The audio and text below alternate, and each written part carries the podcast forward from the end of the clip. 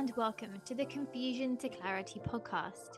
This podcast is for anybody who needs that reminder that they really are capable of achieving amazing things.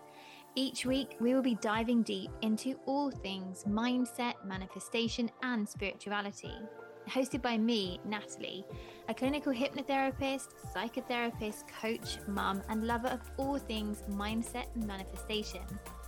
When listening, I want to give you a break from reality. I'm going to share with you the tools and techniques that you need to make your goals reality so you can stop playing small. Hello, and welcome back. I hope you're all well and have had a great week. So, this week I wanted to do something that I've not done in a while, and that is a question and answer episode. So, I asked via Instagram if anybody had any mindset questions that they would like me to answer, and I've picked out four of them to answer today.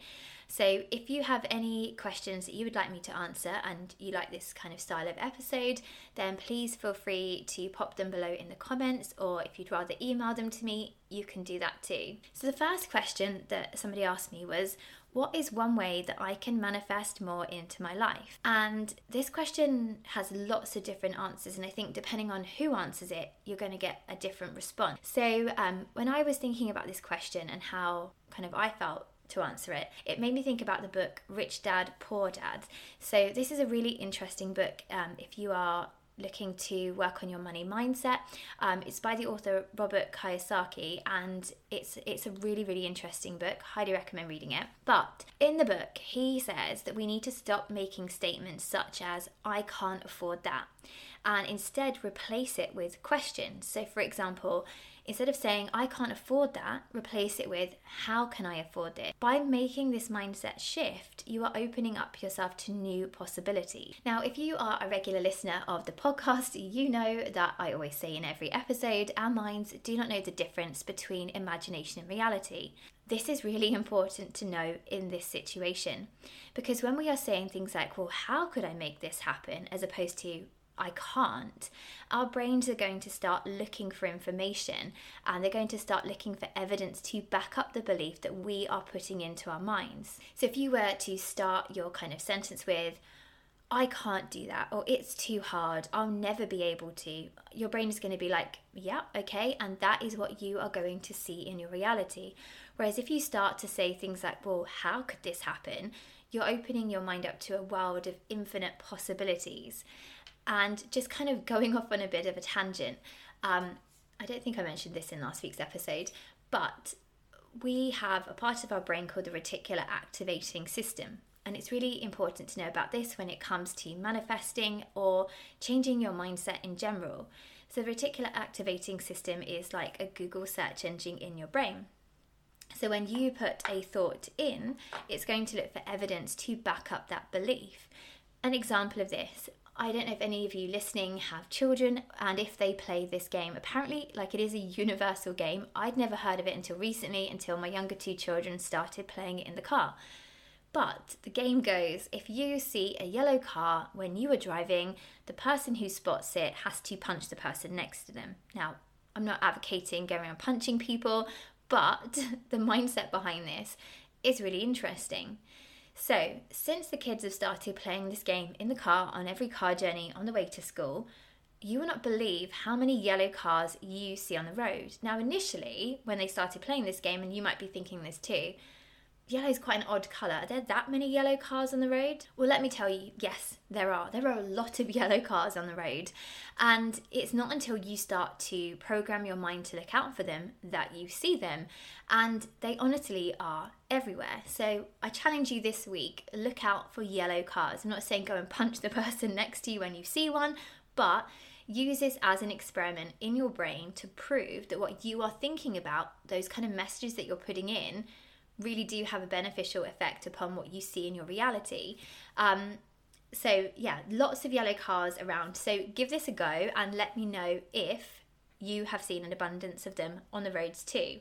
But this is important to be aware of because going back to my original point about saying you can't or you can do something and your brain looking for the evidence, if you are putting into your brain, well, how could I make more money? it's going to be looking out for evidence to support that belief that you are putting into it. In terms of manifesting money, I do also think it is really good to be specific. Um, so, for example, if you were saying, Well, I, I want to have more money, that's quite an ambiguous statement because how much is more? Is it an extra 100, an extra thousand, an extra million pounds? Um, so, I always find my personal experience is better to be specific. So, for example, I would like to manifest an extra £1,000 as this would pay off my credit card. And then I would use the visualization techniques, like I've just mentioned, about your mind not knowing the difference between imagination and reality. And think about, well, how would that look? How would I feel if I was to pay my credit card off? And then I would take it a bit further and use visual mental rehearsal to really amplify that manifestation. So, sticking with the example of paying off a credit card, let's just say, like I said, you need an extra thousand pounds to pay off your credit card. I would get into a quiet, almost meditative state, focusing on my breathing, and I would create a mental movie in my mind of that happening. So, would it be online? Would you be logging onto your, um, you know, credit card app, and would you be paying it off online? Would you be phoning them up and using phone banking to pay for it? And get really creative with this. So, visualize in your mind that process playing out. So, like I said, if you are um, you know, imagining picking up your phone and clicking onto the app. You know, visualize that process of selecting the amount, putting the amount in, pressing payment or whatever it does, or taking you to your banking. Follow that process in your mind, and as you see yourself paying it off, feel those feelings the gratitude, the excitement, the relief that it's paid off. And then when I um, use this technique myself, I always take myself to 10 minutes after the event. So, 10 minutes after when that event has taken place. So, if, for example, you've um, gone onto your um, credit card app, you've paid the amount online and it's all gone through, you then might go back into that app and see the balance at zero, or maybe you um, look at the statement and you see that it's paid in full, or maybe you can go onto your mobile banking and delete the direct debit so you don't need to pay it anymore. Whatever works for you, but create a kind of role play scenario in your mind when that event has happened and really feel the positive feelings that you would feel when it has taken place. And again, I've said this before, but a really good time to do this is first thing in the morning or last thing at night before you um, get out of bed or before you drop off to sleep. Create this mental movie, play it in your mind, and real, really feel the feelings that you would feel when that event is taking place or has taken place. Question number two is I feel really stuck and in a rut at the moment. I'm finding it hard to get out of it. This is a really horrible place to be and a really horrible feeling to feel. And so many of my clients come to me feeling this way. Because often, when you're kind of stuck in this rut, you then experience those feelings of overwhelm and anxiety. Your mind is sort of telling you, you know, I should be feeling better or I shouldn't be feeling like this, and you just get caught in this real vicious cycle. So, when clients come to see me feeling like this, it's often because they've lost a connection with themselves that could be down to overcommitting. It could be down to not prioritizing self care. It could be work pressures, family pressures, or perhaps you know they're experiencing big life changes. Um, perhaps you know children starting school children leaving school going off to university or going off traveling. So when you feel like this it can be a bit of a vicious circle. Like i said you want to get out of that rut but equally taking a step forwards feels really daunting and overwhelming. So our brains like familiarity. So consciously being stuck in this rut kind of going day into day not making changes, beating yourself up, feeling this flat feeling, although intellectually you know this isn't how you want to feel, it doesn't feel good, to your subconscious mind, this is familiar. So if we did something yesterday and we stayed alive and well, your subconscious mind is going to encourage you to repeat that pattern the next day because the job of your subconscious mind is to protect you, keep you out of danger, keep you safe, and ensure your survival and your subconscious mind is incredibly powerful, especially if it believes that you are doing something that is going to support your safety and well being. So we then get into this part of like, okay, well, how do I break this cycle?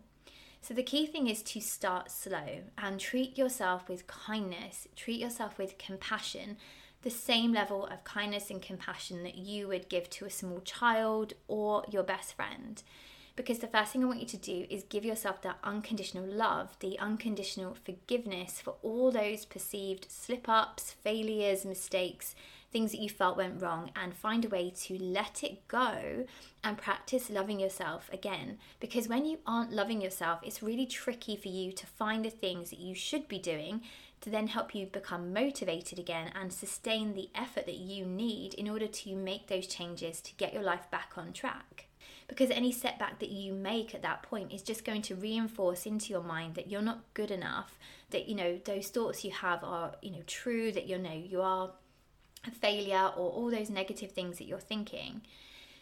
So it requires patience being patient and patient even and kind to yourself and start giving yourself that love that compassion which in turn will help you to see this tide start to turn. Because when we feel like that really flat, stuck in a rut type feeling, you've got one part of your brain going, Oh, I should be doing this, I should be doing that. And like I said, that part of your brain that's keeping you stuck in that place of kind of not moving forwards is trying to protect you. So it's finding ways that are going to help you move forwards um, without beating yourself up. So ultimately, your brain is doing its job, but it's gone into overdrive, and we need to find a way to start gradually and gently breaking these habits so you can then start to turn the tide and move yourself forwards. So, the first thing is to start slow. And I always say to clients, treat yourself with kindness and compassion because when you're feeling stuck, it can be really easy to be self critical, really harsh on yourself, like, oh, for goodness sake, I've just got to do this. Why can't I do that? Everybody else is doing that. What's wrong with me? So treat yourself with the same compassion that you would a small child or your best friend.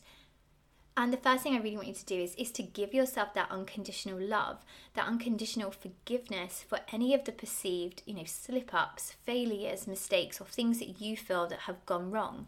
I want you to practice letting it go and loving yourself beyond anything that has ever happened to you. Because when you're not loving yourself, it's really tricky to find the things that you should be doing that are going to help you get motivated and ultimately back on track. So, if you can relate to that, I did do a whole episode on forgiveness. And one of the techniques that I spoke about in there was a Hawaiian forgiveness technique called Ho'oponopono.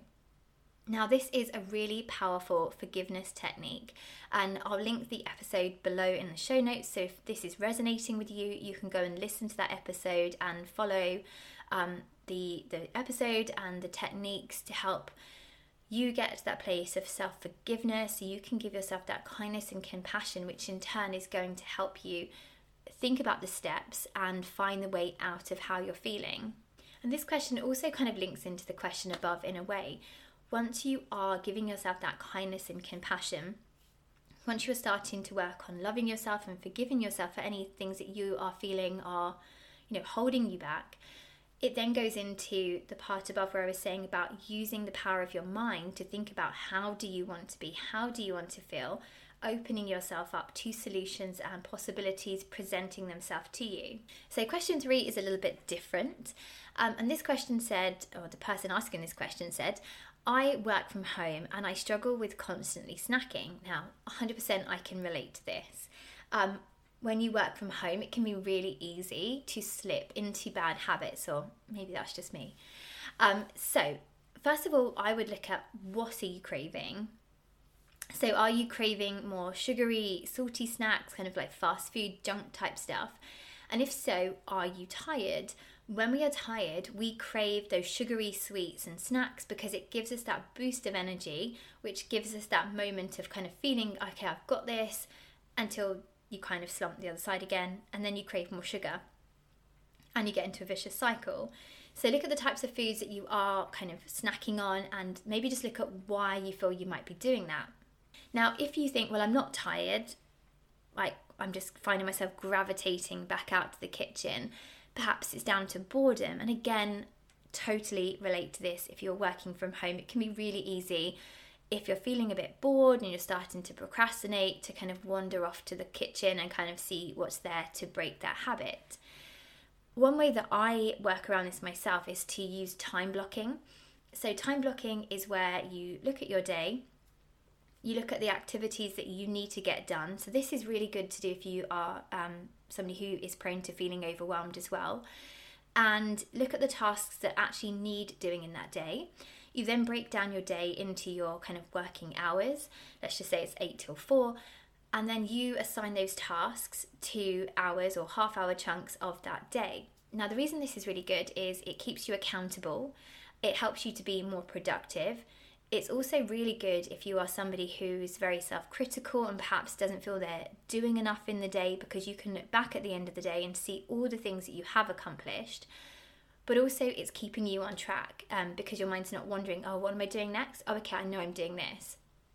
So, keeping yourself busy in a kind of positive way helps to break those habits of kind of gravitating to the kitchen and kind of looking for the things that you can eat to kind of break the boredom. Another good thing that I have started doing myself is to do meal planning. So I always plan our like family evening meals um, when I'm doing my um, when I'm doing my food shopping, but um, I never used to factor in my lunches, and I'm never sure like kind of why I didn't because I'd end up getting to lunchtime and then being really really hungry and then thinking oh I don't know what to make and then end up having toast. So by planning out meals during the day and also breakfasts, you know you're kind of meeting your needs nutritionally, so there's no need for you to feel excessively hungry, which again is a really good way of combating snacking. But if you've tried those and you are finding you're still going to that specific cupboard or area of the kitchen and grabbing those those treats move the item. So this is something that i've shared with lots of my clients. So a lot of clients come to me um, who are wanting to work on maybe their weight management or mindset around weight. And i think most of us have a part of the kitchen a cupboard a drawer where we tend to keep the treats the biscuits etc now, habits are performed unconsciously, so often you might find yourself gravitating to that cupboard, that drawer, grabbing something, not really realizing you're doing it, perhaps even eating it and not really registered eating it. And again, habits are created for repetition. So if you did it yesterday, your brain's going to encourage you to do it again today. So move the cupboard, move it to the opposite side of the kitchen, a different drawer. Because what you will then notice is on autopilot, you will go to that area, you will open the drawer, you will open the cupboard, but the items aren't there, which then gives you that split second to go, hold on, should I be here right now? Do I really need this? And of course, it's always about being kind to yourself. So if you genuinely do want it and it's, you know, a fine habit, but if you then ask yourself, actually, do you know what?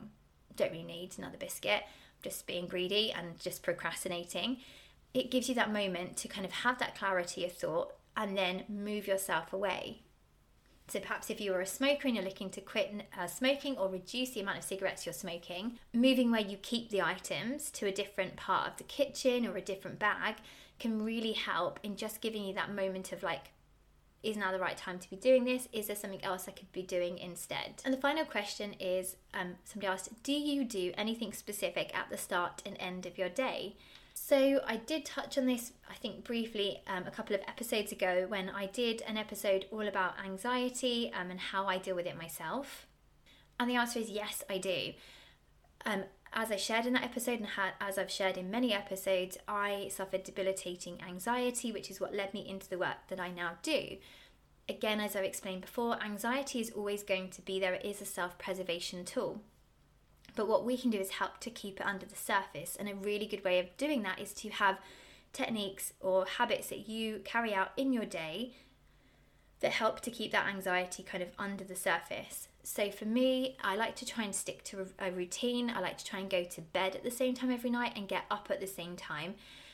We like routines, we like to have those positive habits. Our brains like to know kind of what we're doing when. So it's really good to have a set bedtime, set morning time, morning time, morning wake up time, and stick to it. So once I get up, um, I come downstairs, I sort my kids' breakfast things out. Yes, they are old enough to do it themselves, but it's just easier because it stops any kind of arguing in the kitchen and it just means I can start my day more quietly. And then I would normally do um, a mixture of things. So I like to have different things that I do depending on how I feel. So if it's a morning that I'm feeling quite quiet and my mind's feeling a bit more relaxed, then I would do some meditation. And again, it's not about um, for me doing long meditations. I mean, obviously, yes, they're great, but I just don't have the time. But I always think even if you can do five minutes, it's so positive at the start of your day. So I normally come into my office, shut the door firmly, and do a five or 10 minute guided meditation. Personally, I prefer guided meditations because my mind has a habit of being very busy and wandering off. So, guided meditations keep me focused. Sometimes I will do some EFT tapping, um, the emotional freedom technique. Again, I've spoken about this a lot. Um, there are some brilliant videos on YouTube that you can go and find, and I might sit and do do that for a few minutes. Um, I really like EFT if your mind is busy because you are tapping on certain parts of your body as well as saying phrases. So it is encompassing all your senses. It's a great way of calming yourself down, reprogramming your subconscious. Or sometimes I will do um, some breath work, um, specifically the Wim Hof breath work techniques. There's some videos on YouTube. They're really, really good. Or um, sometimes I might just do some um, journaling in my diary. And again, this isn't for, you know, an hour, just 10 or 15 minutes, I find helps me start the day on a much more positive note. And then at the end of the day, again, similar techniques. I don't tend to do EFT before bed for, because for me that kind of like makes me feel quite alert. I might do um, a meditation before bed, I might do some more of the breathwork techniques, or often before bed i will do um, like more of like the scripting and journaling and writing because i find that really helps to unwind my mind. I like to try and read before i go to bed and where possible i do try and avoid using my phone. Am i perfect at this no i'm not um, again i spoke about recently reverse bedtime procrastination and how i discovered that this was a thing and if you haven't heard of it it's where of a night time you are kind of looking on your phone, scrolling through social media, and intellectually you know that doing that right then and now is not conducive to anything positive. It's eating into your bedtime and you should be asleep. But your day has been so busy, it's been so accounted for, you've not had any time to yourself. It's almost like your time to kind of like claw back. And, you know, often it's kids are in bed, the house is quiet, there's nobody wanting you or needing you or vying for your attention. So it's almost like, oh, this is my time of peace. And you can get caught in those habits of doom scrolling. That is something I have to be mindful of. So um, I work with clients around the world, which is amazing, but it does mean that I do um, a lot of evenings and sometimes don't finish until quite late. So when I do finish, often, especially with the type of work that I do, my mind's very alert and I need to find a way to kind of switch off. Um, and sometimes it can be very easy to just kind of gravitate to your phone and just have a scroll through.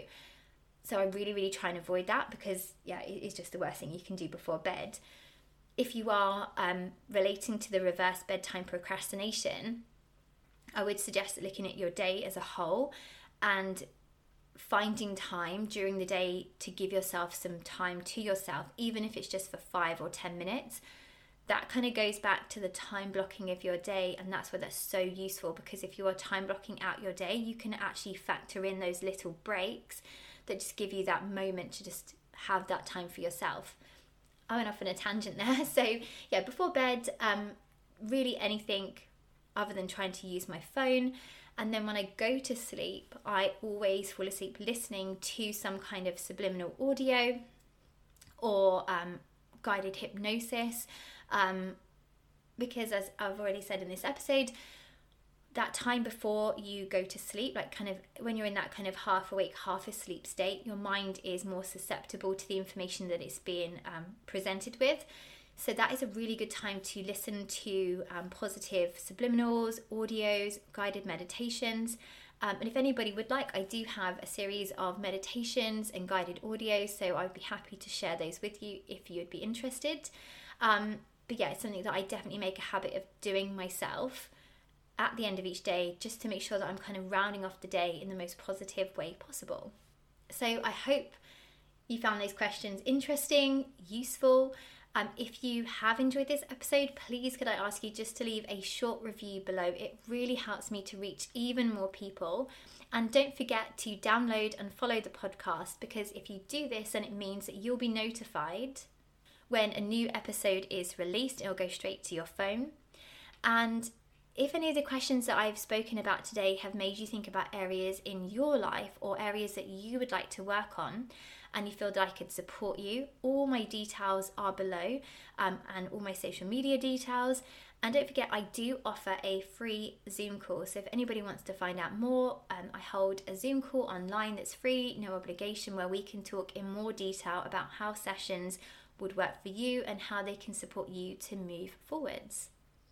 So I hope you all have an amazing week, and I will speak to you again soon.